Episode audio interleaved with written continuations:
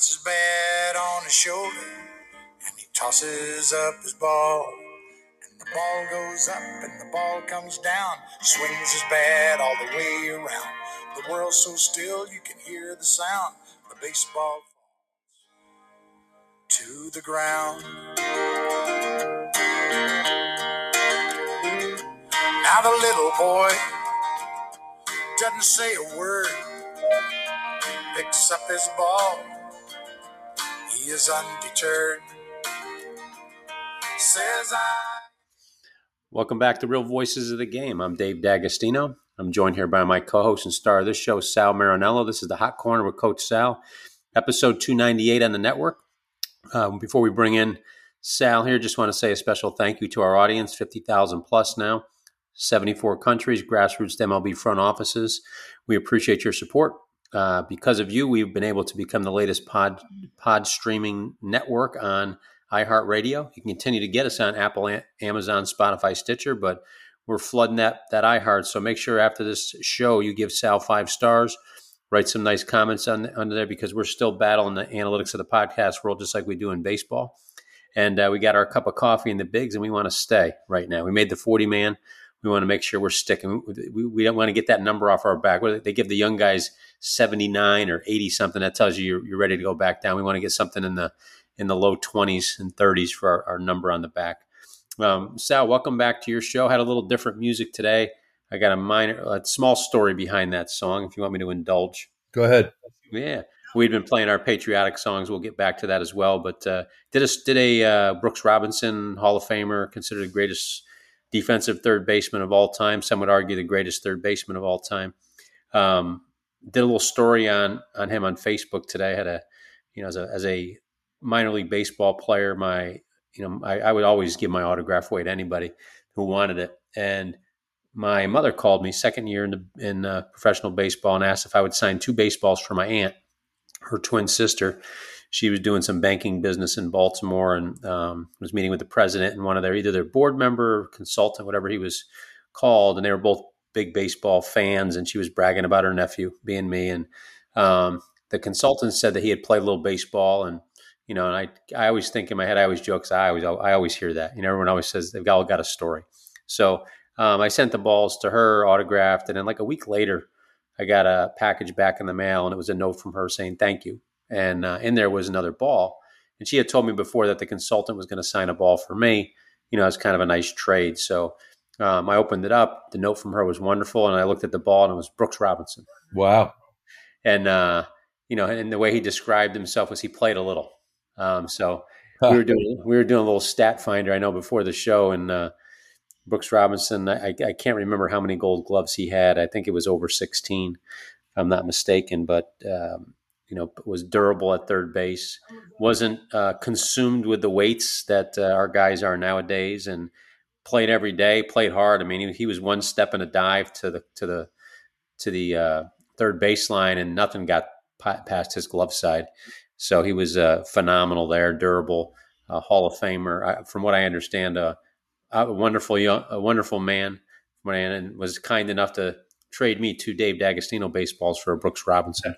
That's pretty cool. Well, you know, one of the things I remember about him, and it goes to this, what let's call it core or baseline athleticism. I don't know if that's the right term, but I remembered him, you know, being able to go to his backhand side and just effortlessly get up and throw in one motion. And that's one of those motions, those movement patterns that the weight room will just totally destroy. You know, the concept, the nonsense that you need to get down low, and to get down low, you have to have a heavy weight on your back or lift a heavy weight to get there, as in a deadlift or a squat. And you'll hear that rationale is totally ludicrous. And Dave, we've done this. We've made pointed comments that someone in a front office or someone in charge of a team somewhere, this is going to resonate with them, that you're ruining guys and you're taking that ability away from them. And if they try to do it, that's when guys get hurt, because the movement is at odds with what they're doing in the weight room. And these are things you don't see. You don't see guys like that. And, you know, I was not a Yankee fan as much as I was a fan of watching good baseball. And they had some good teams at that time. Craig Nettles was very similar to that. And he did those things too. And that was another guy I looked at Brooks Robinson here, what they said was 180. You know, I don't think Craig Nettles was as big as Brooks Robinson was, but they moved, and they moved efficiently, and they moved effectively, and they did things that you don't really see much anymore. Oh, they hit the ground too, but to be as aggressive and dive and land on the ground like that so many times nowadays, guys would do that. They'd be out for, they'd be on the 10-day DL, landing as much as they, but they made it a part. And it's, you know, we talk about kids going outside and playing.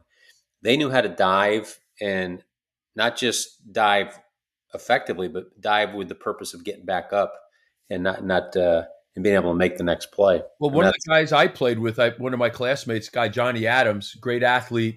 I remembered, you know, when we would play baseball on our own, we'd practice that stuff. You know, I was a catcher. I would practice the Johnny Bench kind of posture and hand behind the back and the quick step up out and try to replicate what he did. That was who I patterned myself after. And Johnny, we used to hit balls down the line, and he would position himself so he had to dive to his backhand side, get up and make the throw. And I can't tell you how many times he did that in a game, and it's because he practiced it. Yeah. And because we saw it. So I don't know. If you don't see it, you're not going to practice it. Yeah, guys aren't doing that now. In fact, I was watching into his late 30s, Dave. Brooks was playing over 150 games a year, as late as when he was he basically played in over 144 games in every year but two. One of them was his last full-time year, but he was playing in 156, 153 games all the way through his 30s, into his late 30s. Yeah, there was no load management back then, which was nice. It's refreshing, and his death, obviously sad. It allows us to reflect on just what kind of player he was and what that era was like too. Well, and it just means we're getting older too, which does. Yeah. But I'm not an autograph collector. I've never been, and that's the one ball I have on my shelf, Brooks Robinson, right next to the Brooks Robinson. I think it's his second year card. I put that picture on Facebook today with the story and that song that we played. And then I do have two other autographs. One is Bo Jackson. He signed a college baseball jersey for my son Tanner, and that hangs up. And then reluctantly, I was a Celtic fan growing up. Pat Riley came back to Schenectady, where we both grew up. You know, obviously we're different generations, but they redid the Schenectady courts, the basketball courts, in honor of him, named it the Pat Riley Courts. And I had just won my third straight NBA Pepsi Hot Shot, my third straight state title. And I was going to fly to Los Angeles to shoot at halftime of a Laker game, which he was coaching at the time. And I did not want to meet him because I was a Celtics fan. That's how diehard we were back then. We didn't want team guys traded like they are now. We saw Lillard get traded. And my dad said, "You'll be a Laker fan for a day." And then, but I had his rookie card. So my godfather, who is now a senator there, he got him to sign it. So I do have a Pat Riley signed rookie card and a Brooks Robinson ball and a Bo jersey. So those are the three autographs I have, but I'm not a big autograph collector. I don't have any autographs. Never got into it. I think my brother has a Hank Aaron ball from actually back in the day when he was in the home run chase. So if it's really his signature, it might be worth something. And you know, we talk about the training and how we don't see guys do the same things as generations past. And we had a little discussion before we started the show today about how there's no critical assessment of the athletic development. And I'm not going to call it strength and conditioning because that's such a misnomer. And it kind of conjures up images of things that really don't have much to do with baseball. So I like to use the word athletic development because that's what we're doing at the young level, younger levels. You're looking to develop athletes, and you're always looking to develop athleticism, whether you're a 35-year-old in the midst of your golden years, you know, or 30-year-old who's still at the peak, or a kid in college trying to get better. You could always get better. So we're talking about this lack of critical assessment in the athletic development programs, and how in other fields you see this happen all the time, a reevaluation. And you were watching a movie recently. You were saying you're watching a movie and listening to it on book two, and that kind of got you thinking about this. Share that. I think that's interesting. Yeah, I mean, I watched the movie Oppenheimer, and I was pretty familiar with him through some other books and I've read and listened to. And after looking at the movie, and then I was listening to the book, and the book obviously is going to give you more details than the movies do. Although I will say, I think comparatively the movie very faithful to the book, which is a Pulitzer Prize winning book.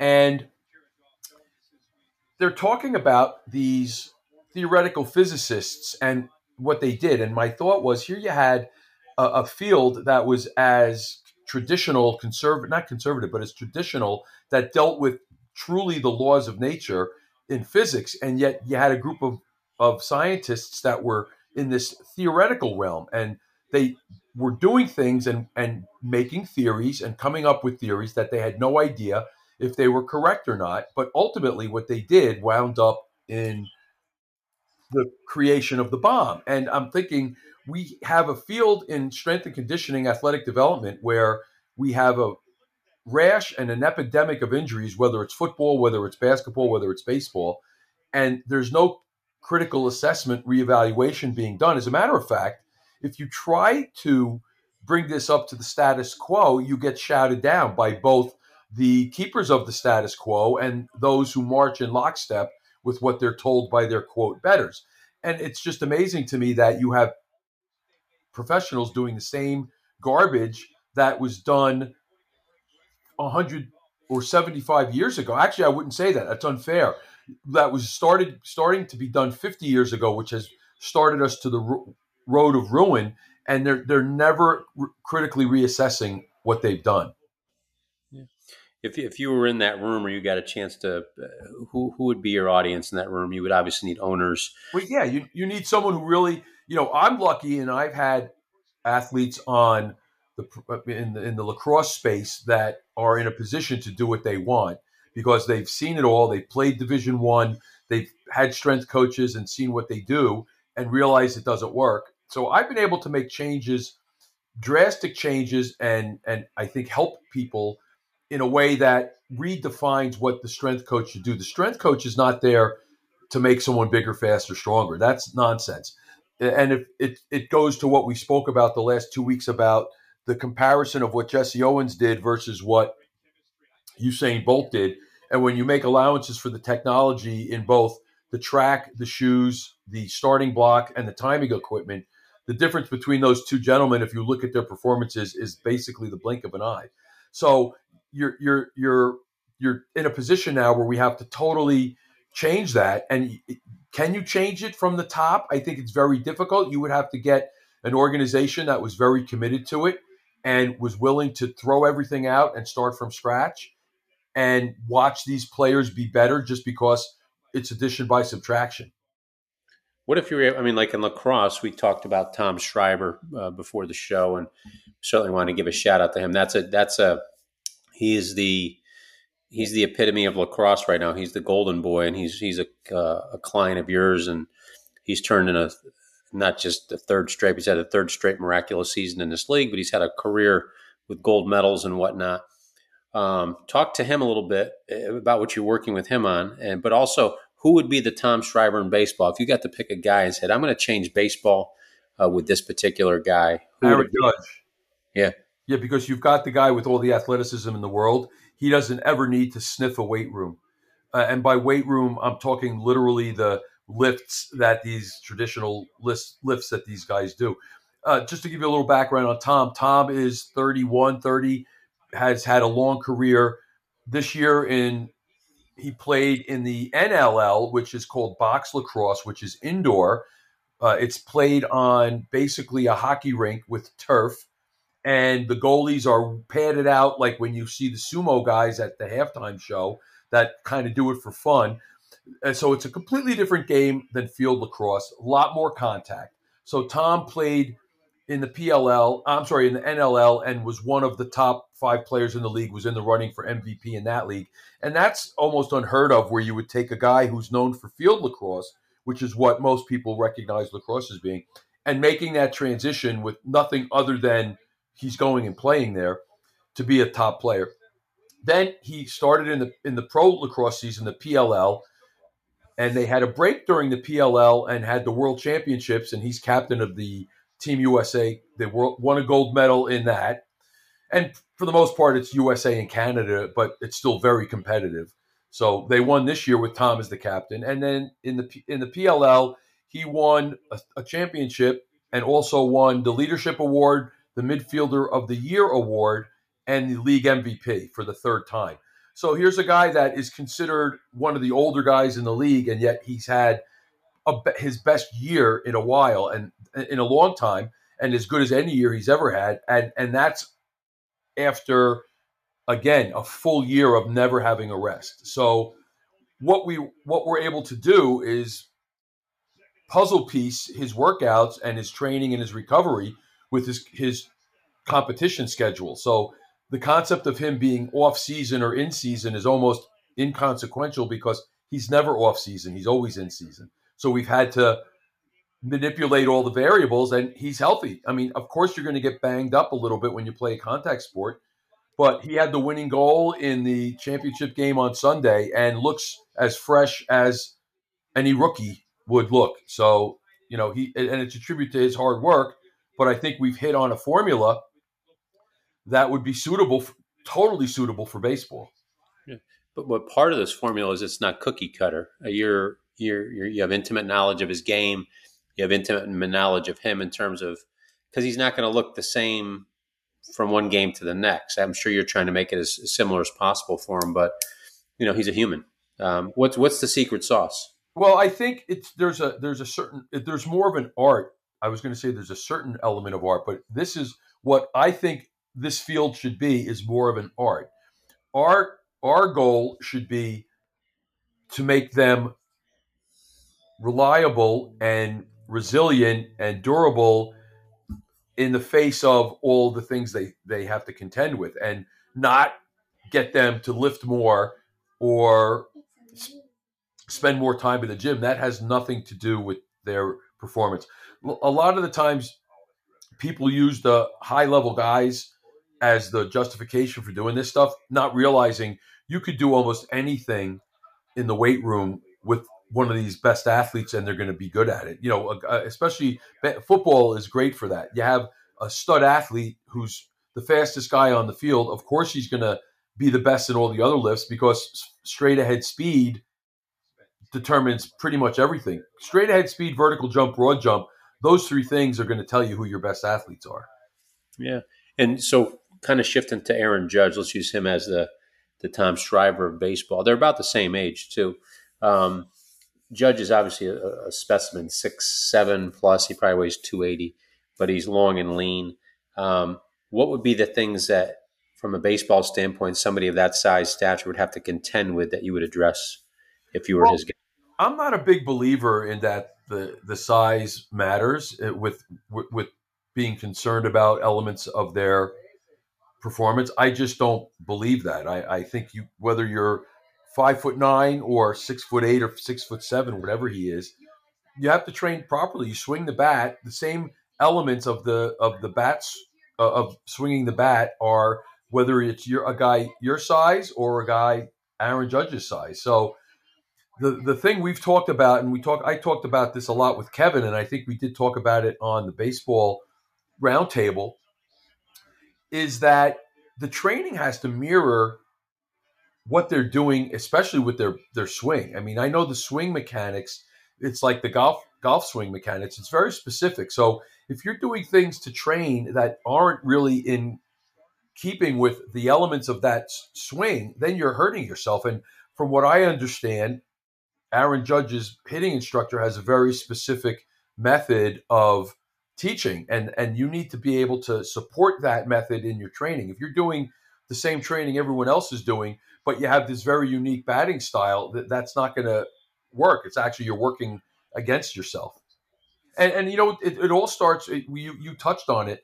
It all starts with having a customized approach from the beginning. So when you look at these universities and these teams, everyone's doing the same program with the same weights and the goal of lifting the heaviest. It's baloney, because that you have all 40 different guys or 24 different guys or 15 different girls on a basketball team, whatever it is, women on a basketball team. They're all, and I know that I've done that at the Division I level. I had to take the time to individualize things. Now, when you're stripping out all the nonsense, it's very easy to individualize because you're not doing a million different things. That's hyperbole. You're not doing 30 different things even. If you could narrow it down to 6, 8, maybe even 10 core things that most of these athletes need to do, it's very easy to customize it. Yeah, I would agree with that. And, you know, and you mentioned the hitting coach for Judge. He's got a little bit of a barrel bump. He's fixed it a little bit more this year, where it's a little bit more on the plane and the ball. But yeah, it wreaks havoc on the backside, the hips. It puts the obliques in an awkward situation. But again, if you're training for that, then you can become stronger in the hitting motion, or at least support it. 100%. And I'm not here to. On social media years ago, people took it as me endorsing or not endorsing a specific style of hitting. I don't care. My point is whether you agree or disagree with how his hitting coach proceeds, you have to have a training program that complements that. You can't be doing, and you could speak to it better than I can, but if there was a way that someone could teach swinging that was at odds with this particular method, then you certainly can't train those two players the same way. Yeah.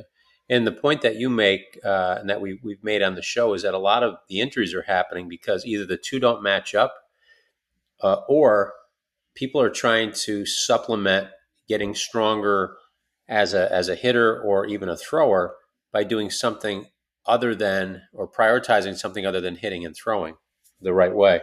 Correct. That's where the injuries happen. And we talked about, look at Otani. Otani, the best player in the world, does things that no one else can do. And he's fallen victim to the same injury scourge that has affected the average player, the other superstars, Oblique and Tommy John. The reason for that is the demands of the game are not being addressed in their training.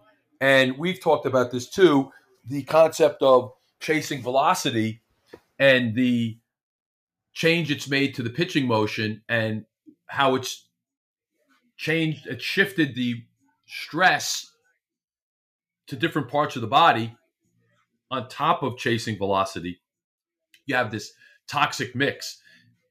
We've shared pictures of, I think it was Dennis Leonard that we got from Will, and I've always been, you know, you look at Seaver and Ryan with the back leg drive and they land, they're pushing off and that front leg is bent versus what they do today where they post on that leg and the body rotates over it and it transfers all the stress to the elbow. And on top of it, you're trying to throw it as hard as you can. In my opinion, that's the recipe for disaster. Yeah. They call it catapulting. Rooney gets into that on his podcast. Jim Rooney does, where at the end of the throwing motion, whether you're a drop and drive guy like Tom Seaver, or you look at old pictures of Satchel Paige where he was a little bit straighter on his backside.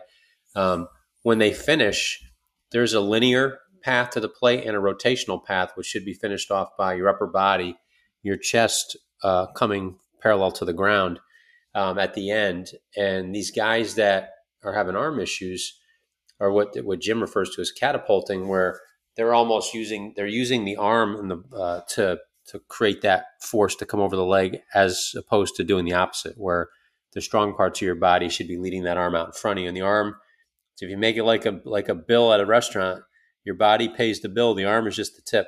It pays the tip at the end. So, and they're doing it in reverse here. Yeah, and I think it's.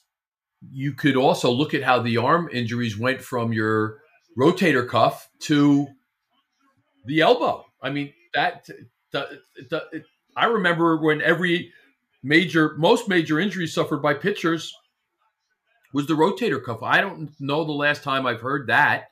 I'm sure there are still. But you get more elbow forearm problems now than we're getting shoulder problems.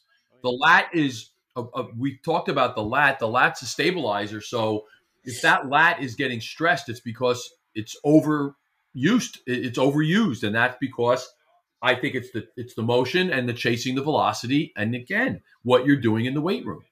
Yeah. And you would love to have a meeting of the minds, getting them together a la the Oppenheimer movie, where you get the best and the brightest challenging each other. I think that's healthy to do. It's what we need in that industry.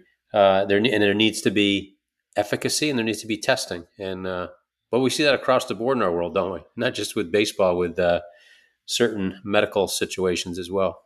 Well, that's a smooth transition there, because we were talking about the new boosters that have been pushed out the door here, and there was no testing for efficacy or safety. And what most people don't realize, there's no safety testing and there's no trials for the flu vaccine. It's kind of a dart and a dartboard approach. And if you look at the data on the efficacy of the flu shot over time, it really has not been successful at all.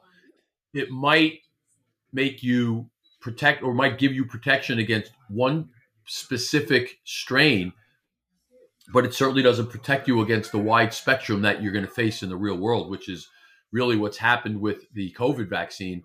The spike protein has basically changed people's immune systems so that it might be good against one strain, which is now no longer even in existence, but you're not protected against the other strains. So, and again, that's what's happened with this new booster that's come out. There's been no testing. I believe there's been no human testing, and it was done short term in, I think, rabbits and or mice. And they didn't have great results in that either, but nevertheless, they're recommending it. And you're seeing recommendations for age 6 months and up. No place in the world except here is recommending that for children. No place. So it's kind of scary, but that's that. Yeah. And it goes to something else I was going to bring up, but there's never been a worse time to be sick or unhealthy than right now, because nobody in the profession is geared to making a real change to people's behaviors. They're just throwing drugs, medications at you.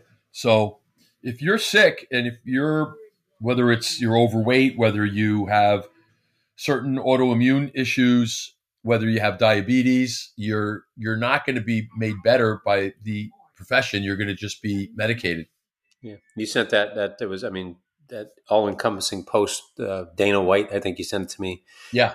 Or Instagram, share that a little bit. He kind of hit on what you were just talking about. Well, he had certain conditions that they had no answers for addressing except to give him medication. And then he went out and did research on his own and was able to ameliorate, how about that for a word, a lot of the conditions by diet and supplements. And he's not the only guy. Joe Rogan has spoken to that.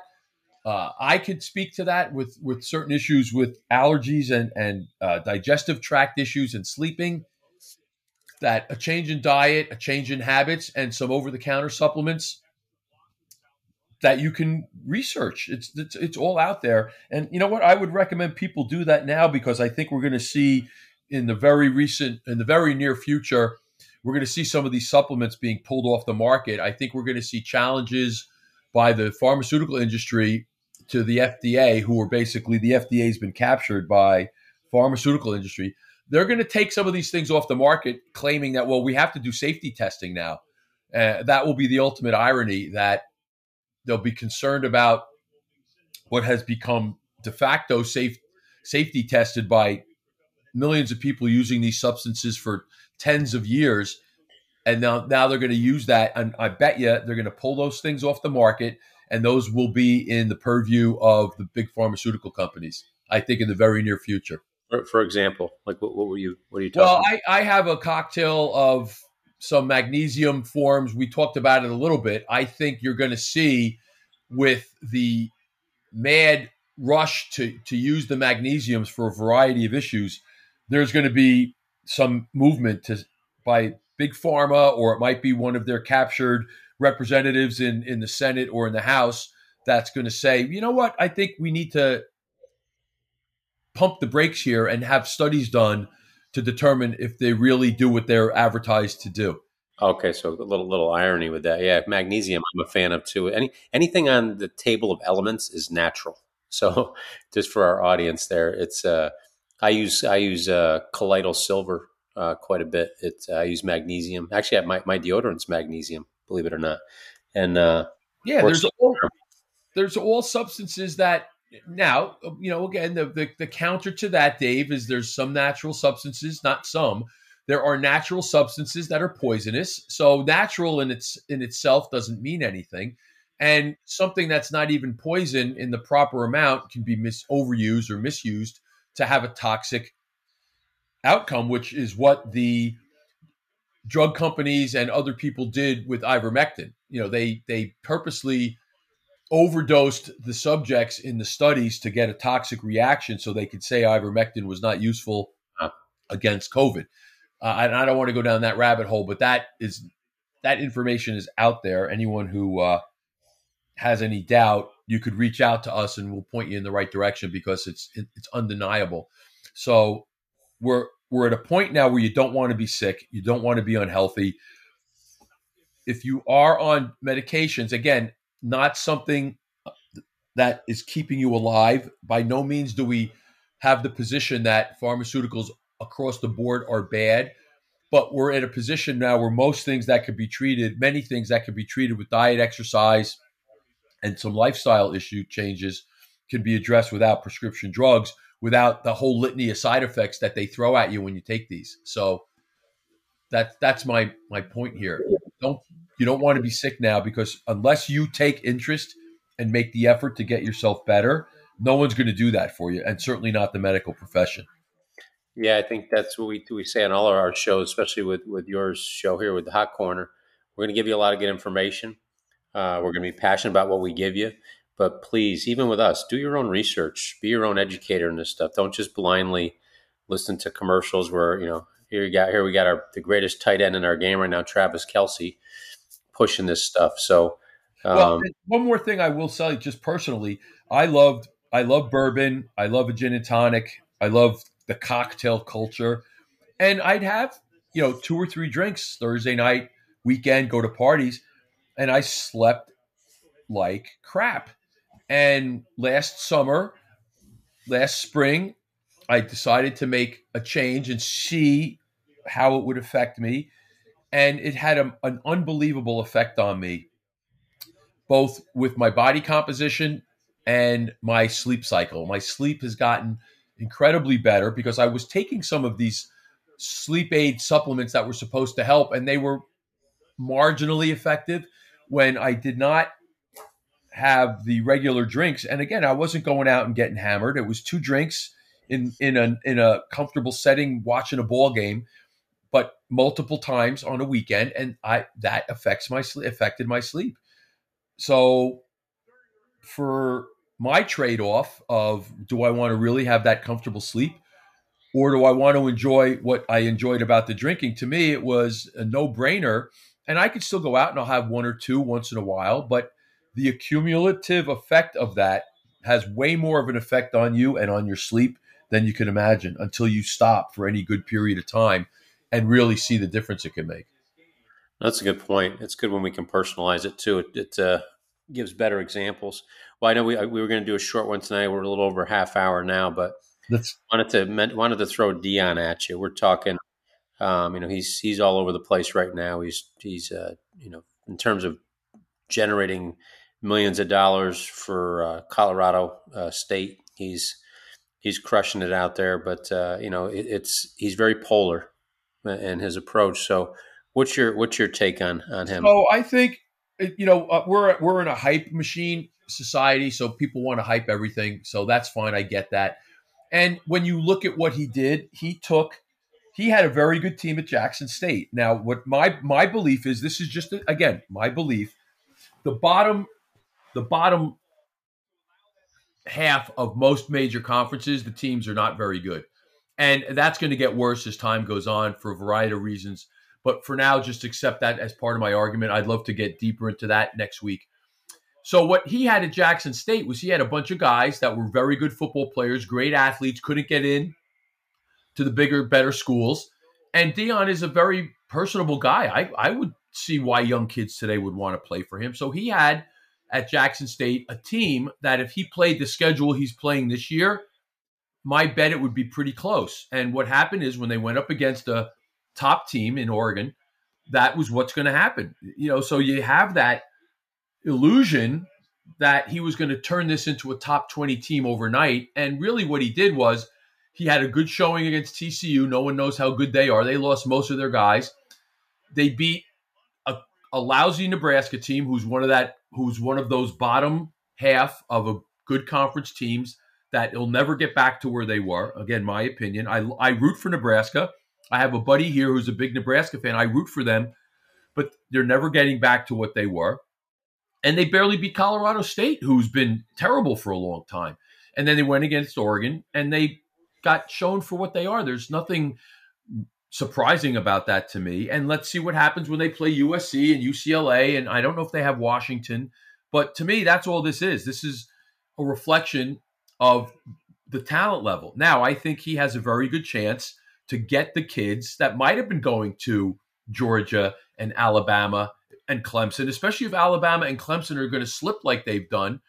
I think just like musical tastes change, I think what kind of a coach kids want to play for is going to change. And I think you could see Dion take advantage of that and down the line definitely turn them into a top 20 team. But let's see how they handle the adversity of getting their butts kicked a couple of times at least during this season and see how this group responds. Yeah. I've enjoyed how he's implementing discipline in these kids in terms of I listened to something he said about dress code and, you know, it's a uniform and that's what it means. Uniform, you wear things a certain way. You don't wear earrings. You know, your pants are a certain way. He goes, because if you go into UPS, you wear their uniform the way they tell you. If you go into Wall Street, you don't get to come any way you want. So some of his messages to me are wonderful. I'm glad he's got the wherewithal and he has the standing to impress upon kids that those things that have to do with discipline. But I got asked a question. I didn't look at it critically. I just kind of accepted it as it was. Like I said, it's a hype machine, so I don't get too high, too low. But I got asked a question on Facebook. I'm going to answer it tomorrow. It said, how would you recruit against Dion? And so I started looking at it from a different perspective. And one of them was the post-game press conference he had the other day when they got beat. I thought he came in and handled it well, but he said things like, you better get me while I'm down now because this is the worst we're ever going to be. And the things that he said, you have to get me. I paid attention to that singular possessive pronoun because this is the worst we're going to be. He recruited 56 kids off the transfer portal this year. That would make me alert as a player that's going there as a freshman, whatever. You're going to get replaced again next year. He's going to refurbish another load of transfers and another load of transfers. I would just have them pay attention without talking about it. Just make them aware of singular possessive pronouns or singular pronouns when a coach is talking. The other thing I'd have them look at is, again, without making it specific to him, is his resume. I admire his resume, how he started from the bottom and climbed his way up. He didn't do the privilege of, I'm just going to start in the Pac-12. Started at the youth level, just climbed. But if you follow the lineage of his resume, he follows his son. It follows his son everywhere, the quarterback. And to me, what are we to believe that when this kid goes to the NFL that he's still going to be coaching college football? That's interesting. I think a lot of the things you said – well, first of all, something I learned from you is don't recruit against the other guy, recruit yourself. So I think that's my first response. My second response is what you did say though. And that the criticism about the transfer portal, I love reading the fan websites about the specific teams. I went to the Clemson because my son went to Clemson. I always rooted for Clemson. That they are unhappy that Dabo Sweeney doesn't go to the transfer portal because he's trying to be loyal to the guys he brought in, and yet that might not be the best way to win. And when they lost to Duke, that was the big criticism. Duke, that is one of the more prestigious universities, went to the transfer portal and in a couple of years has kind of turned it around. Yeah, they're good. So the transfer portal is, I think, here to stay, and I think all kids are now going to have to recognize that, and it just is going to force them to not take anything for granted when they get to wherever it is they decide to go. Yeah, so. And people don't. I mean, we talk about the NIL, and we can close after this. And the NIL is money; these kids are getting paid. The kid Caleb Williams is making $7 million a year at USC. He may not go to the NFL draft next year, even though he'll probably be the number one pick. If he doesn't like who he's going to get drafted by, he'll stay at USC and he'll make $11 million next year if he stays. And so, you know, we laugh because these kids were getting paid before. It just now is legal and publicized. And the second thing is the transfer portal. These kids had the power to leave before because all scholarships are 1 year renewable. It says it right in there. I signed 1 million of them in my time as a coach. They're 1 year renewable. The coaches always employed that power, but the players never realized that they had the power too. And I don't like where this is going with the transfer portal and the NIL. I like the fact that kids can get paid. I like the fact that kids, if a coach leaves, they can leave. But oh my gosh, it is as you mentioned with. I mean, it's an overreaction to because there's no legislation on it. I'm against over legislation in baseball, you know, where they do all the rules. But God, I wish the NCAA would stop making rules and just running away. I mean, it's like it's the Wild West out there. Yeah, I think we've gotten to a point where you're not getting that back. I think we're stuck with this. And it, you know what? So real quick, and then we'll wrap. If your kid is playing college and he's making $8 million.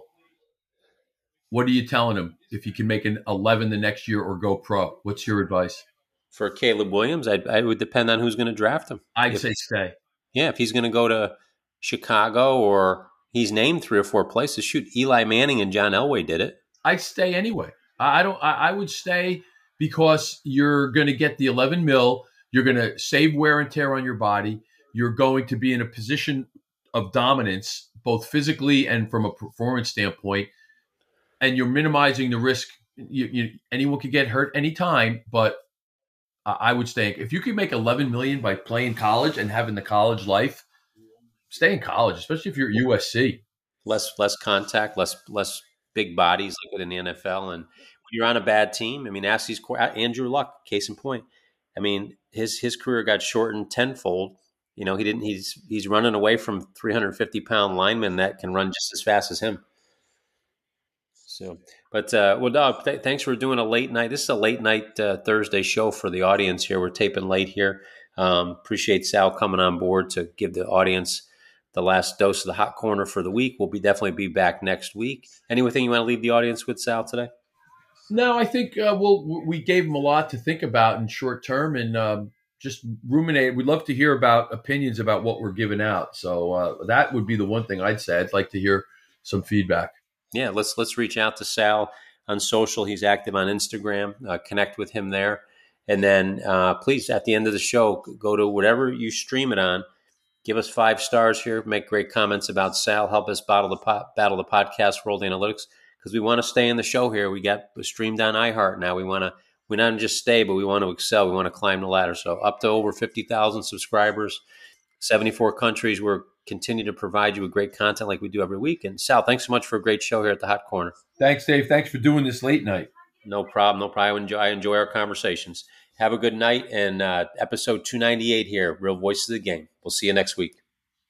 And that's strike three. Now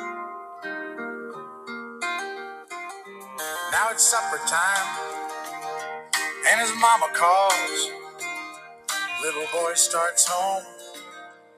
His bat and ball. Says I am the greatest. That is